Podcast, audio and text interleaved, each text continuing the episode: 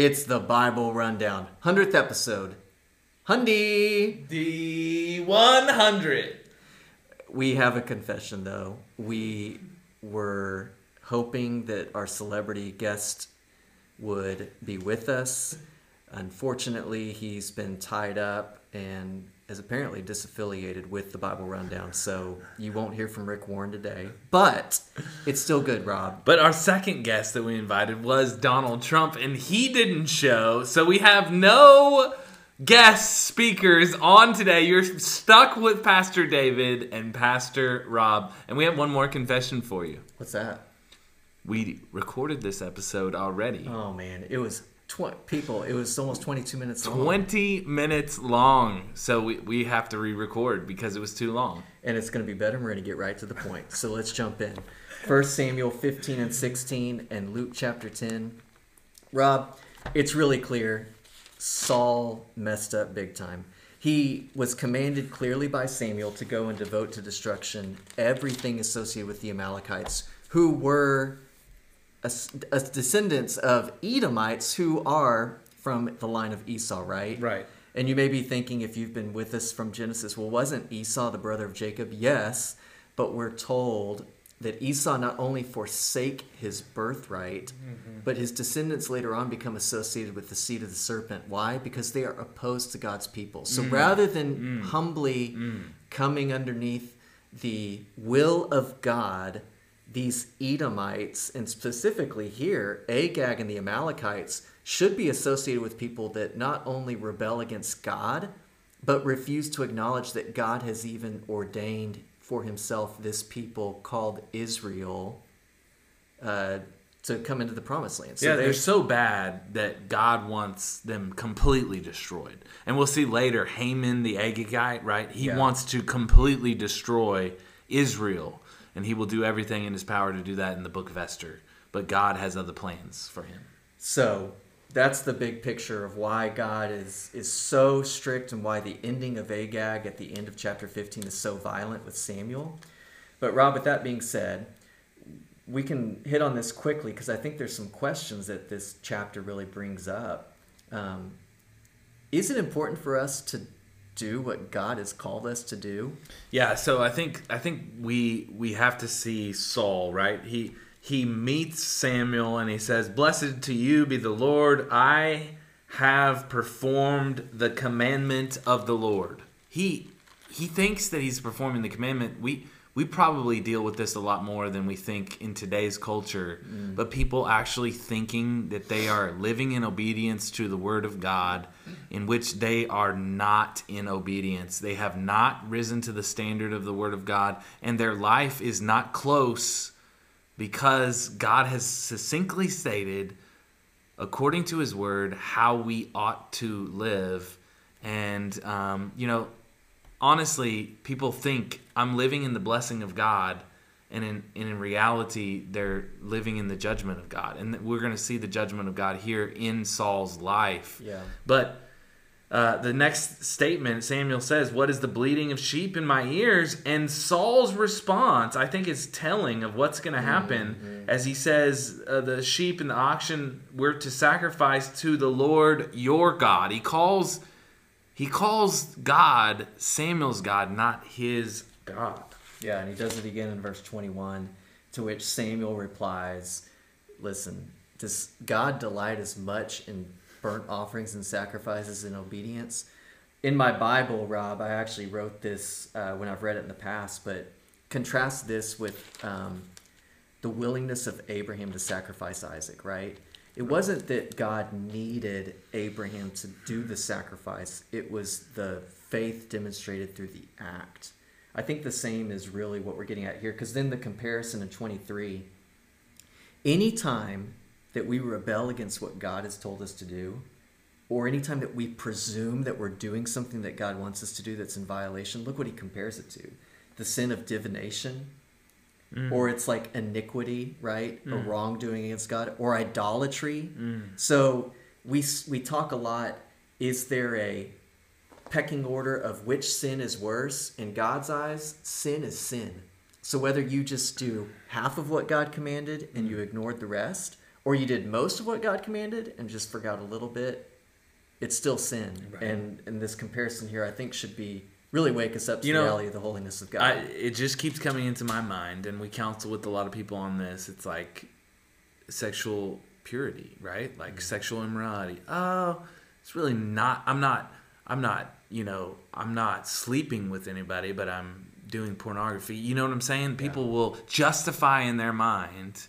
Well, I'm I'm not living with my girlfriend, but we're we're sleeping together. You know, you know what I'm saying? And so we deal with this oftentimes. It is either you're living in obedience to God's word or you're not. It's no in between. Yeah. And so this really dramatic scene, I mean, Samuel's like, listen, the kingdom is going to be torn away from you and it's going to be given to another. Saul reaches out dramatically, grabs the edge of his robe, right? Mm-hmm. And rips it. Samuel turns around and is like, in the same way the kingdom's going to be torn from you, Saul. It's like, man, insert the the drama music. here. Dun dun dun. But then Agag uh, is, is basically like, "Whew, I, I think I've escaped." Right? Like these guys got their own drama. They're not. Oh no, Samuel remembers. Like, as for you, the Lord's pronounced His judgment, and Samuel is the one that carries it out. Yeah, and, and we'll see Saul's lack of devotion unto the Lord, the Agagite Haman, which we've mentioned before, Wicked will be a descendant of Agag. So Yeah. somewhere he had sons that were not devoted. All right, you ready for a, a good question? Yep. All right. So three times in chapter 15, in verse 11, Mm. in verse 29, and verse 35, it says, Did God really regret? So this term regret is used to Yeah. describe God's feelings or emotions, if we want to call them that, towards making Saul king. Yeah. So how do we it's- wrestle? It's, an interesting, you know, this is a very difficult question, right? Does the Lord regret making Saul king? I think the Lord is saddened by making Saul king, just in the same way as he was sad that he had created mankind in the days of Noah when he judged them through the um, through the flood. But that doesn't mean that if he had to do it all over again, that he wouldn't still do the exact same thing because through this whole process, we have King David coming about. right. And so it is, right? A I felt like it was a judgment of of God to establish Saul as king from the line of Benjamin, not from the line of Judah, to make him as king as he's not a man after God's own heart, but he looks like he would be the man in which man would place as their king instead of whom God would place as their king, and the contrast between David and Saul is there. And so I don't think that God is actually saying, if I had to do it over again, I would do it differently. That's not what he's saying. yeah. He's grieved by it. Yeah. So if if I came to you and said, Rob, I regret that I did this thing, what am I implying in there? I wish I could go back and change it. right. When we read these things in Scripture, God is never a do-over God. Right. Whoops, I made a mistake. Gotta gotta start over. He is a God who has determined that He will allow sin to exist for a moment, but it still grieves His heart when sin occurs. He's a sovereign God. He's in control of all things. Everything happens according to his will. Which brings us to 16 and another tough question. So we get this really cool description and layout. Unlike Saul, who was head and shoulders above everybody else and a good looking guy, here's David, who his dad doesn't even give a second thought to when Samuel shows up and invites his family to a sacrifice and a mm-hmm. meal. He leaves him out in the field with the sheep, but we're told God looks at the heart, The heart, not the appearance of man. Get that great verse. And then Samuel anoints David, and as soon as he's anointed, we are told the Spirit of the Lord rushes upon David from that day forward. And then in verse 14, the Spirit of the Lord departed from Saul. And get this, mm-hmm. Rob, a harmful spirit from God torments him. So, does God have a harmful spirit that he uses and sends to people? Yeah, so this is interesting. This this this whole topic, the spirit of the Lord departing from Saul is is is one issue here. Mm-hmm. And then the next issue is the is the the harmful spirit sent from the Lord. I so number 1, we're not talking about the Holy Spirit of God as come through faith in the Lord Jesus Christ. We're talking about the Spirit of the Lord rushing upon someone from an Old Testament perspective, not from a New Covenant perspective. This is an Old Covenant spirit upon someone rather than a New Covenant spirit upon. So we're we're we're, we're not in the same boat here. Okay. N- number two, uh, we are dealing with a harmful spirit from the Lord. And I think that this is, again, this is the judgment of God. This is the wrath of God. When we talk about the mercy and the grace of God, we also have to talk about the judgment and wrath of God because God pours out, right, judgment upon the cross of Christ for sin. So we have to understand that God is actually judging Saul here. And I think he's judging him in hopes of bringing him to repentance. I think that's it disciplines those he loves. I think we have church discipline in the same light uh, as we give people over to Satan for their destruction of the flesh. I think the idea is is that they will come back to the Lord, and so God provides for Saul a savior, right? Who is David, who is pointing him towards the Lord uh, later in this in this chapter, and so David is actually um, the the harmful spirit is departing from him mm-hmm. um, when when David would play the harp in his hand, and I'm sure he's playing some some spiritual elements here. But I think so. If we understand this correctly, God is actually judging Saul because of his sin and hardness of heart, and he's actually trying to turn his heart back to him. So could could somebody say that this is a similar scene uh, as what played out in Job, where Satan has to ask permission from God to touch Job's life, and God gives it, and then Satan could go. Yeah, I think so. And would you say then you've you've talked a lot about God's judging Saul here? Is the harmful spirit like in the sense of what we see with Job?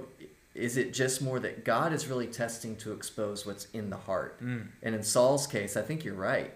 This could be a form of disciplining Saul to bring him to repentance, right? Godly sorrow leads to repentance. Mm-hmm. Where with Job, we're told he never sins in all the things that he right. says.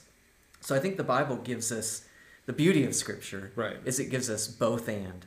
Yes, God can have control over demonic powers and use them to bring people towards repentance or demonstrate that they have his heart to begin with. And I think, yeah. like you're saying here with Saul, he can also use it to demonstrate you really don't get it. Mm. Your, your heart's not inclined yeah. toward me. Like Pharaoh. Like Pharaoh. Good. Let's move to Luke. Luke 10. So Jesus sends out his 72. Um, the person of peace principle is really huge here, right? Like just going mm. literally from town to town, Rob. Can you imagine like if this was our mission strategy, we just like jump into these places and if they just kick us out because they don't want to hear the gospel we just move on that's basically what jesus is saying i here. have i have a whole thought on this this topic i don't know if i have time to talk about it but the idea is is that you want to build relationships that are kingdom minded ask people for help. That's that's all I'm going to say. But that's what they do. They go and they say, yeah. "We don't have any food. Can we stay at your house? Can you provide for us?" But we have something better. We have the gospel, and essentially, it's that gospel. Uh, people of peace who are willing to give of themselves that actually show that they're ripe for the gospel. It's interesting. Northwest Mission strategy right there. Hey, but then the return of the 72, they come from this experience and they are just like overjoyed, right? They come and they say, Lord, even the demons are subject to us in your name. And Jesus is an interesting spot, response. What does he tell them? He talks about the authority to tread on serpents and scorpions, and this might might sound weird for you, and until you put it in the context of the whole Bible, which is Satan disguises himself as a serpent in the beginning and tempts Eve to eat the apple and God says that the seed of the woman will crush the head of the serpent. Mm-hmm. And we know that that seed, the Messiah who is coming, will be Jesus, and he will crush the head of the serpent. He will be struck himself, but he will trample or bruise or crush the head of the serpent. And thus, God is giving through Christ the authority to his disciples to tread on scorpions and serpents, which is the demonic. Yeah. So we go into neighborhoods and dark places and deal with hard people, knowing that that Christ has given us authority to shed light in darkness, to go to places that are controlled by the demonic and share this gospel of grace and see the Lord's kingdom come there. Amen. Hey, that's all the time we've got today. I would just encourage you, man, spend time in God's Word. We've talked with a couple people this week that whether it's the podcast or they're doing a different reading plan, at the end of the day, I think the reminder we get at the end of Luke 10, the good portion that God says Mary chose, is to sit underneath the mm. teaching that we have through the Word of God made known to us. We can make our lives busy with a lot of service. Just like Saul, we could probably easily miss the mark, right? Yeah. But we need the Word of God to be our ultimate counsel. So uh, pick that good portion today. We're glad you joined us for the 100th episode. The centennial. We'll see you tomorrow.